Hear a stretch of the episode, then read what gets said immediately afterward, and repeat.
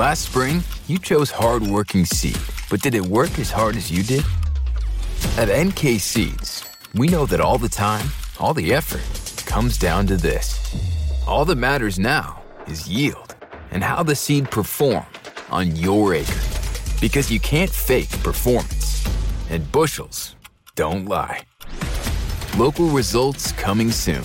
Visit nkseeds.com slash harvest. At Firehouse Subs, a portion of every purchase helps provide life saving equipment to first responders. We make our subs differently because our subs can make a difference every day. That's why we're bringing back our daily medium sub special. Enjoy a different handcrafted medium sub at a special price for every day of the week. From Meatball Monday to Italian Sunday. Get it for a limited time only at Firehouse Subs. Tap the banner now to start your pickup order. You're listening to the Huddle Up Podcast with Chad Jensen and Zach Kelberman. Join Broncos Country's deep divers at milehighhuddle.com and sound off. And now it's time to drop some knowledge.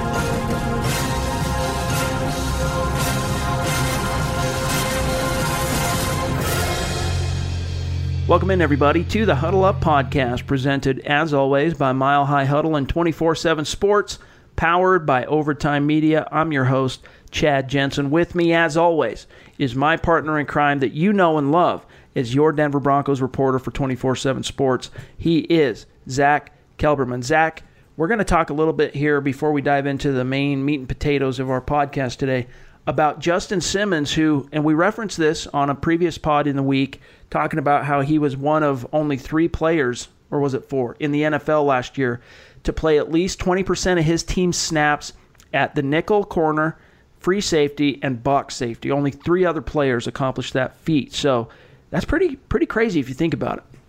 It's pretty impressive, and when you consider the, the rarefied air that he's in, I believe Tyrann Mathieu was a number one uh, among those in that list, and that's good company for Justin Simmons to be in. I mean, if he, he's just not even entering his prime, Chad, he's still uh, developing and he's still coming along in his own in his own right, and he's already being that versatile in the secondary, and he's already showing that much. I just I salivate over what he can do under Vic Fangio. I really do. And just being stuck to one position, one set of responsibilities for the most part is safety, and let him blossom, let him make plays. I do believe this is the year where he takes that next step and becomes a little more of a household name. Yeah, so for what it's worth, excuse me, um, Next Gen Stats is the one who produced this research, and they said that Tyrann Mathieu he played 31% of his team snaps in the corner uh, or in the slot corner position, 44% at deep safe, deep safety, and then 23% at box uh, linebacker. So you know, dimebacker. Justin Simmons checked in third with playing 24% of his team snaps as a slot corner, 46% as the deep safety, 23% also as the dimebacker. Only Malcolm Jenkins is between them, and then Vonn Bell of the Saints is behind him. Only those four players. So very interesting to see. And also, of course, is the fact that Justin Simmons was one of only three players in the NFL, defenders, I should say, last year, to play 100% of his team's defensive snaps. So it kind of begs the question, and this came out on social media because I published an article highlighting this statistic that Next Gen Stats put out. It triggered a question on social media that is basically because I'm, I'm saying, hey, look, with Vic Fangio arriving, the stars are aligning. He's entering a contract year. Justin Simmons, like, you know, there's a good chance this guy's going to really take off at the most fortuitous and opportune time. And we received a question on Twitter from uh, Chef M at Chef M Baldwin, listener to the show, great member of, of the Mile High Huddle community. He says, Why doesn't John Elway just get an extension done now, Zach, before the Justin Simmons price goes way up? So, do you think that's valid? Do you think he's done enough to justify an early extension? And do you think that would be smart for the Broncos?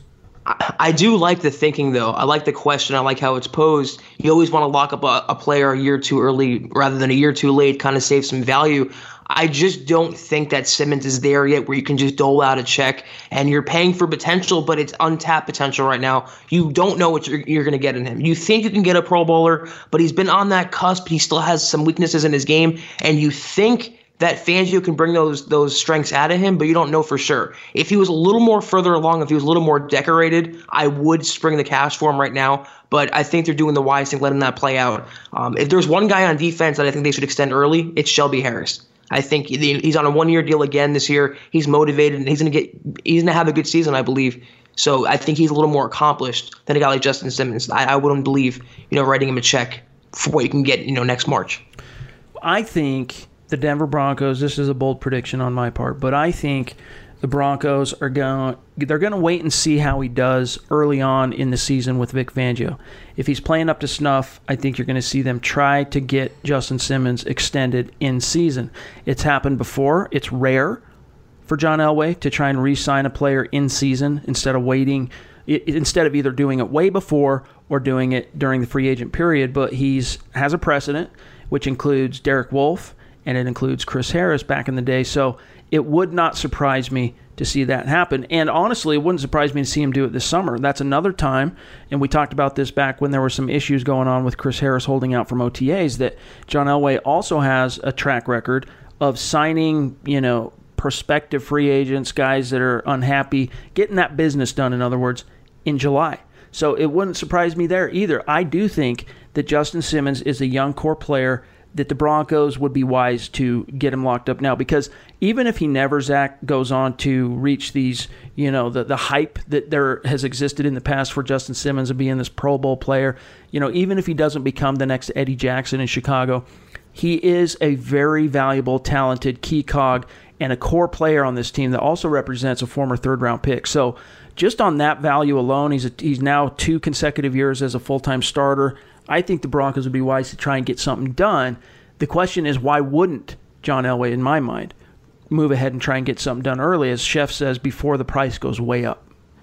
Yeah, I agree with you. I think the Broncos definitely want to pay him. They want to extend him. They want to have him for the long term. I just I don't think the production is there, Chad. I just think there's too many holes in his game to this point that that hold Elway back, and he wants to see how Kareem Jackson's going to play at safety. He wants to see how the secondary is going to unfold with Fangio and Donatell. There's so many moving parts and so many free agents next year. I don't think he can prioritize one before the other, especially with Chris Harris, also a free agent in that secondary. You know, Simmons isn't the only high profile unsigned player heading into the offseason. So Elway really wants to see who his biggest priorities are and who deserves the contract. I, if Simmons plays up to potential, yeah, it's no brainer. But for now, I just think he hasn't done enough to warrant that.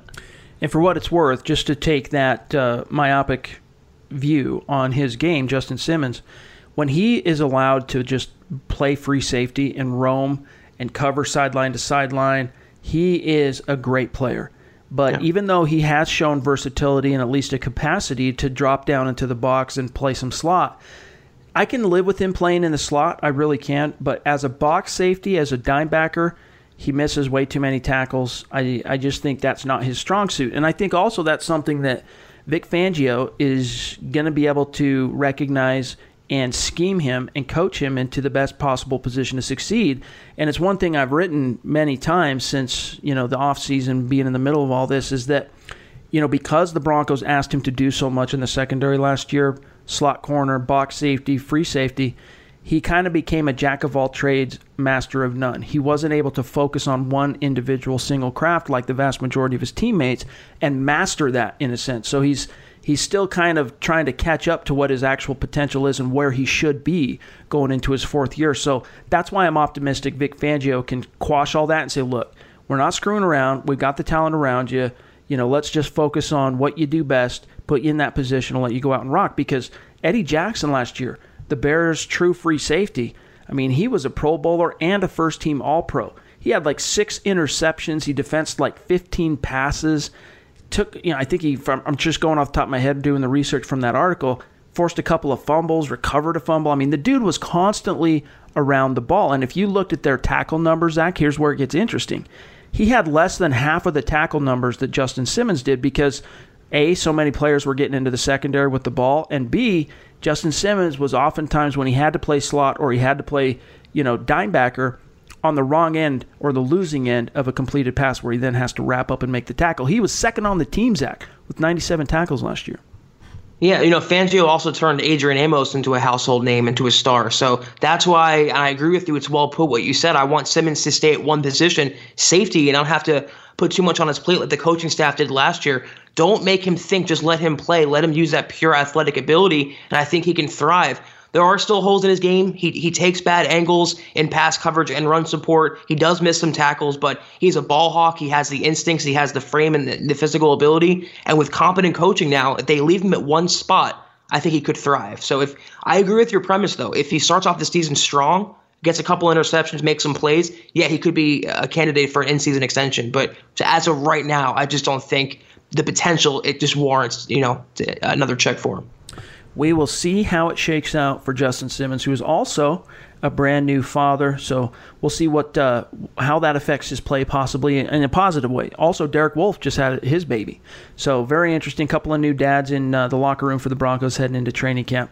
Now we do have some other topics we want to dive into today, including addressing the the three biggest questions that the Denver Broncos' three divisional foes, the Kansas City Chiefs, LA Chargers, Oakland Raiders have to answer this year. It was a, an article published by Bob Morris last week. We're going to dive into that here in just a second. First, though, make sure you're following the show on Twitter at HuddleUpPod. That's the best way for you to keep your finger on the pulse of what's happening with the show in real time. If you're on iTunes, please leave us a creative review. Let us know how we're doing there. And those of you on YouTube, you're doing a great job. Just keep doing what you're doing. Mary redeemed a $50,000 cash prize playing Chumba Casino this year. I was only playing for fun, so winning this was a dream come true. Chumba Casino is America's number one social casino experience. It's serious fun. With over 80 casino style games to choose from, you too could win life changing amounts of cash. Be like Mary. Log on to ChumbaCasino.com and give them a whirl. That's ChumbaCasino.com. No purchase necessary. Void where prohibited by law. 18 plus. Terms and conditions apply. See website for details. The voice in the preceding commercial was not the actual voice of a winner. All right, Zach. So again, this is an article published by Bob last week. It was great. What he actually went through the entire schedule.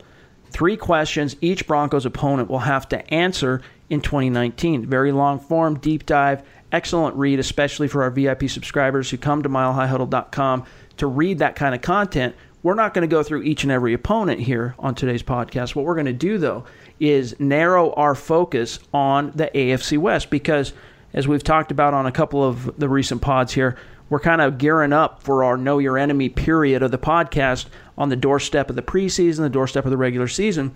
So, what better way to kind of prime those gears than by addressing these questions that Bob laid out? Now, the first one here will focus on the biggest threat, obviously, and that's the Kansas City Chiefs, who won the division last year, got to the AFC Championship game. Bob's number one question that he thinks the Chiefs have to answer this year, Zach, is can Patrick Mahomes repeat his dominant performance? Oh, man, that's the question of the season for the Broncos and for the Chiefs and for the entire NFL. I, I don't see how that's possible. I just don't see how it's it's feasibly realistic for him to duplicate what he did last year partly because he took the NFL by storm, Chad, and now the NFL has an entire season of tape left on him, and they can use that to their advantage, and they will. He'll come back down to earth, I think, just a little bit. He's still going to be just a dynamic, explosive, game changing player. He's going to give the NFL problems and fits for years to come, and the Broncos. I think he'll come a little bit down to earth. I think Andy Reid will scheme around that once teams start to catch up. They may lean on the running game more, uh, may do some other things on offense. So we'll have to see what happens with them. But I don't see any way how he duplicates what he did last year. I am in perfect agreement. I think he's going to be a perennial stud, Pro Bowler slash All Pro slash you know in the conversation preseason odds for MVP. He's going to be that guy, unfortunately for Broncos fans. But I don't think that season he had last year is going to be par for the course. I think that you know it's an outlier. It was a phenomenal season. It was an MVP season. He was very deserving of the honor. I think this year he'll take a slight step back in terms of just his st- statistical production. He's still going to be very good. He, the Chiefs are still going to win a lot of games. I yeah. just don't think he's going to go 50 touchdowns and, and all that again. So, next question here Bob has for the Chiefs. Do the Chiefs have a cornerback for this defense? And let me just read what he said. Football Outsiders, in its four downs for the AFC West, noted that the Chiefs don't have a cornerback that fits new defensive coordinator Steve Spagnuolo's scheme.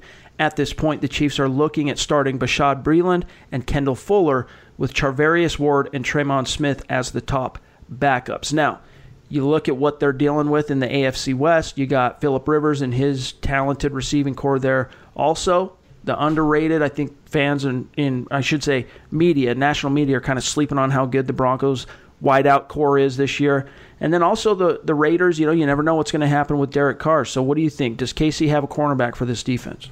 I, I don't the, the, based on their starters right now on paper it's very uninspiring and it sounds like this defense is going to struggle against the pass again this year and they're going to rely on just putting up more points than their opponents um, I was a fan of the Chiefs. I thought they made a good move in firing Bob Sutton, but I wasn't crazy about Spagnuolo. I just think it's a lateral move for them, and, and, and as a because someone who covers the Broncos doesn't scare me at all. So this defense is still a ways away from being um, um, a thorn in the sides of the Broncos offense or to the entire NFL. They have a good front seven or some pieces there, but that secondary is just still uh, very uh, very much uninspiring. Yeah, it's kind of it's it's kind of the, the safety duo is, is formidable because now you have Honey Badger and you have Juan Thornhill back there, but the corners, I agree, it's not that they suck, they don't, but they're just you know they're kind of lackluster. And for what it's worth, Spagnuolo you know, he coordinated a phenomenal defense in 2011 that, that beat the Patriots in the Super Bowl, and he's got that ring for the Giants. But he really needs the right personnel in order for his scheme to flourish, in my opinion. He's had a lot of struggles since that. You know, he went on to become a head coach because of that achievement in the Super Bowl, but it's never really all come together for him. And I don't, I'm not sure, especially with letting Justin Houston go and Dee Ford. Dee Ford as well. That's right. I'm, I'm just not sure they have the, the personnel to right out of the gates in 2019. You know, go back to being the all of a sudden the 2011 um, New York Giants. So we'll see. Now here's the third one, Zach. Can the Chiefs defense keep opponents from moving the chains? And here's what, what Bob said. Quote, while the Chiefs defense got 28 and a half sacks from Chris Jones and Dee Ford combined in 2018 and should be able to replace Ford's production after acquiring Frank Clark, I forgot about that. The Chiefs were ranked 31st in yards per game allowed. Rushing the quarterback is important, but it's not enough by itself. Good defenses get it done in coverage and run defense too. So, ostensibly, Zach, they have a decent one-two punch as far as getting after the quarterback because Chris Jones is a beast, but he's an interior rusher. Frank Clark, he's more of an edge guy.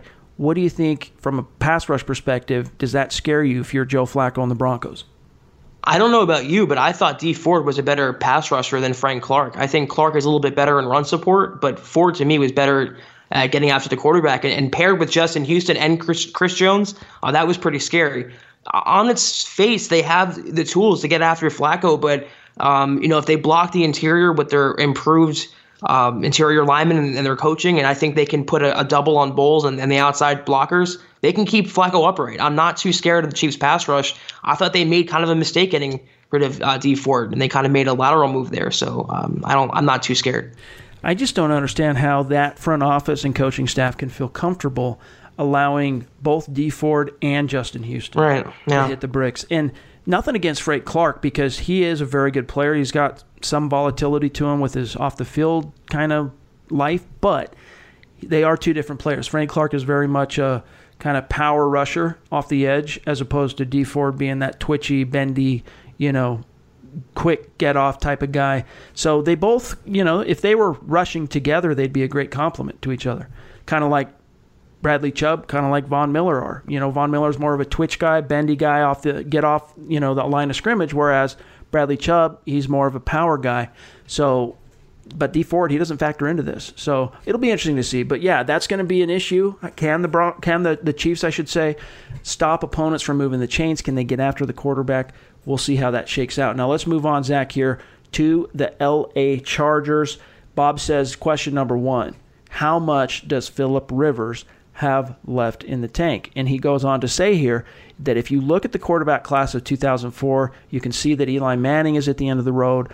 While Ben Roethlisberger is showing signs of decline, Philip Rivers is a better quarterback than Eli, even if Eli has two Super Bowl rings, while Rivers has none.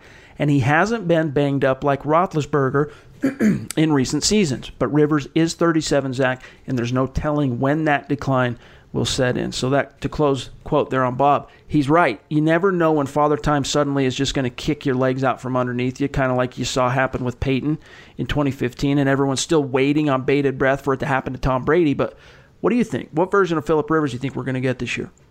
Well, you know, it happened to Peyton because he had that neck injury and, and the subsequent surgeries from that. Philip Rivers has been mostly unharmed throughout his career, especially in recent years. With his quick release, he just avoids injury, and that's why he has such great longevity. I don't see him taking a step back, honestly. He's still going to be a great quarterback. He's a very, in my opinion, underrated quarterback. He doesn't get a lot of love, even though he's consistently consistent every single year. Um, he's still going to put up numbers this year, and, and as long as he avoids a an Achilles injury or ACL injury, I think he can go well into his late late 30s, early 40s. He just has no signs of slowing down yet. I agree. We just haven't seen any signs of it quite yet. He's still the firebrand emotionally, and his arm just doesn't seem yet to have slowed down in terms of putting mustard on that sucker. So, but it is a question, and it is something that I'm sure nags at the Chargers because he is 37 years old, and Father Time remains undefeated, even though Tom Brady probably sold his soul to the football devil out there somewhere. Philip Rivers, at some point, the music's going to stop. Will it be 2019? Will it be 2020? It remains to be seen. Now, question number two, Zach. How good is LA's interior offensive line? Here's what Bob says The Chargers have had issues at offensive guard for several seasons. They drafted Forrest Lamp and Dan Feeney in 2017, thinking they had the players to help. But Lamp missed all of 2017 with a torn ACL and appeared in only two games last season. Meanwhile, after showing promise in 2017 as a rookie, Feeney regressed a lot last season. Currently, former Bronco Michael Schofield is listed as the starting right guard uh, ahead of Lamp. Schofield has been inconsistent with pass pro throughout his career, which we all know. So that's not good news for Rivers, Bob says, who doesn't need to be running away from interior pressure at his age. So that's a good point because it ties in kind of to the age and a lack of mobility. Interior O line wherewithal is going to be an issue for them. It is, but Schofield kind of leveled out there a little bit. He's not a great all pro type player, but at least he's a consistent starter. He's a lot like a Connor McGovern for them, so uh, they can get by with him. And Forrest Lamp, I was big on him in the 2017 draft. I wanted him in the in the middle rounds for the Broncos, and he, you know he did have that injury, but once he gets healthy and stays healthy, I think he'll be a starting caliber player for them too. No doubt, for every NFL team, the O line for their quarterback is always a priority. It's always a, a, big concern. But if they can find a way to scheme around that, maybe use Melvin Gordon uh, in pass protection, uh, and maybe do some things that move rivers rivers away from the pass rush, they can avoid that problem. All right, last question here on the Chargers. Will special teams be an issue again? To quote Bobby says, last season the Chargers were one of the lowest rated special teams units according to Football Outsiders. The Chargers ranked 25th overall. They went through three different punters last season, none of which are back with the team. They have Ty Long and Tyler Newsome competing for the punting job, and neither one has played in an NFL regular season game.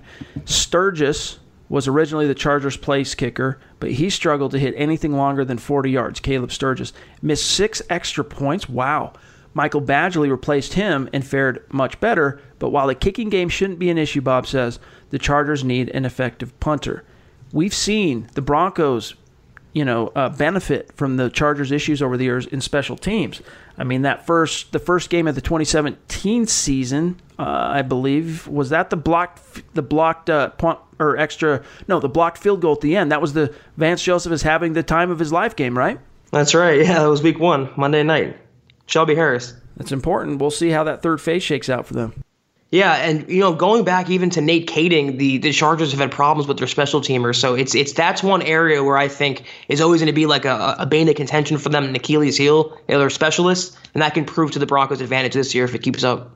All right, we're going to tackle the mysterious Oakland Raiders. Are they a team on the come? Are they a team still yet to find the bottom in terms of sinking? We'll answer that. We'll tackle that here when we come back. We got to take a quick break. This is the Overtime Podcast Network. All right, Zach. We turn to the Oakland Raiders. Question number one here from Bob is Will Derek Carr ever be the answer? To quote Bob, he says, Derek hasn't been the type of quarterback who is willing to stretch the field. It's not simply a matter of talent, it's a matter of his own decision making. May be easy to say that Carr didn't have a receiver who could stretch the field, except that he did have one in Amari Cooper. Now the Raiders acquired Antonio Brown, who can also stretch the field, but will Carr ever be willing to get Brown the ball when Brown gets open downfield? Or will he remain conservative, opt for the shorter throws, which doesn't really play to Brown's strengths? What do you think? I, they're gonna they have to find a way to get Brown the ball. He's their playmaker. He was their marquee pickup, and he's Derek Carr's new best friend now. I would be surprised if Jon Gruden doesn't make Brown the centerpiece and move uh, the offense in his direction and get the ball down the field. If they take those short shots or those middle crossers, it's going to piss Brown off. And we saw what happened. He can muscle his way out of a team. And that's the last thing that Gruden wants to deal with right now with the Raiders franchise moving to Las Vegas and trying to sell the fan base on that. So they're going to cater this offense to Antonio Brown. I would be surprised if the ball's not in his hands more often than not. That's one thing that really surprised me about the draft they had, and they, they with Mike Mayock and, and Jon Gruden, they said they were going for character guys. They're trying to change the culture in the locker room, and yet in free agency, which preceded the NFL draft, you know they they acquire Brown via trade, who is very much a cancerous type of guy. Like he's pretty much a whack job. Very good player, you know, one of the greatest wide receivers of, the, of this era of football but he's kind of a whack job, and you have to wonder at this point. He came into the league the same year and in the same draft as Emmanuel Sanders, 2010. You have to wonder in his case when the wheels are going to fall off and how much he might. You know, Derek Carr's kind of been a temperamental quarterback between the years in terms of his confidence. You know, everything seemed to be going well for him those first three years. Made some Pro Bowls, got his team to the playoffs for the first time since 2003. Before, then he suffered that injury. Then he got back to health in 2016 or 2017 broke his back against the Broncos, and he's never really been the same player. And he's there's been a lot of different reports and buzz and rumors about you know tearing up at weird times, um, you know being paranoid about what other people think, and just weird weird emotional mental things. And I have to wonder how much Antonio Brown coming in is that just wild card might affect Derek Carr. Who knows? It might be exactly what he needs or it might be the thing that really makes the Oakland Raiders go, we got to find a different quarterback. Well, the thing about Brown, it just goes to show that you can't believe a word of what GMs and coaches say, especially in February at the combine. We were there for that chat with the with the Mayock press conference, and I firmly believe if they had a shot at Kyler Murray, Derek Carr wouldn't be at the quarterback right now. I mean, they, they want to make some moves here, and Gruden wants his own guys. He has no loyalty to Derek Carr, and as soon as he can move on from him, he will. I, I do believe that.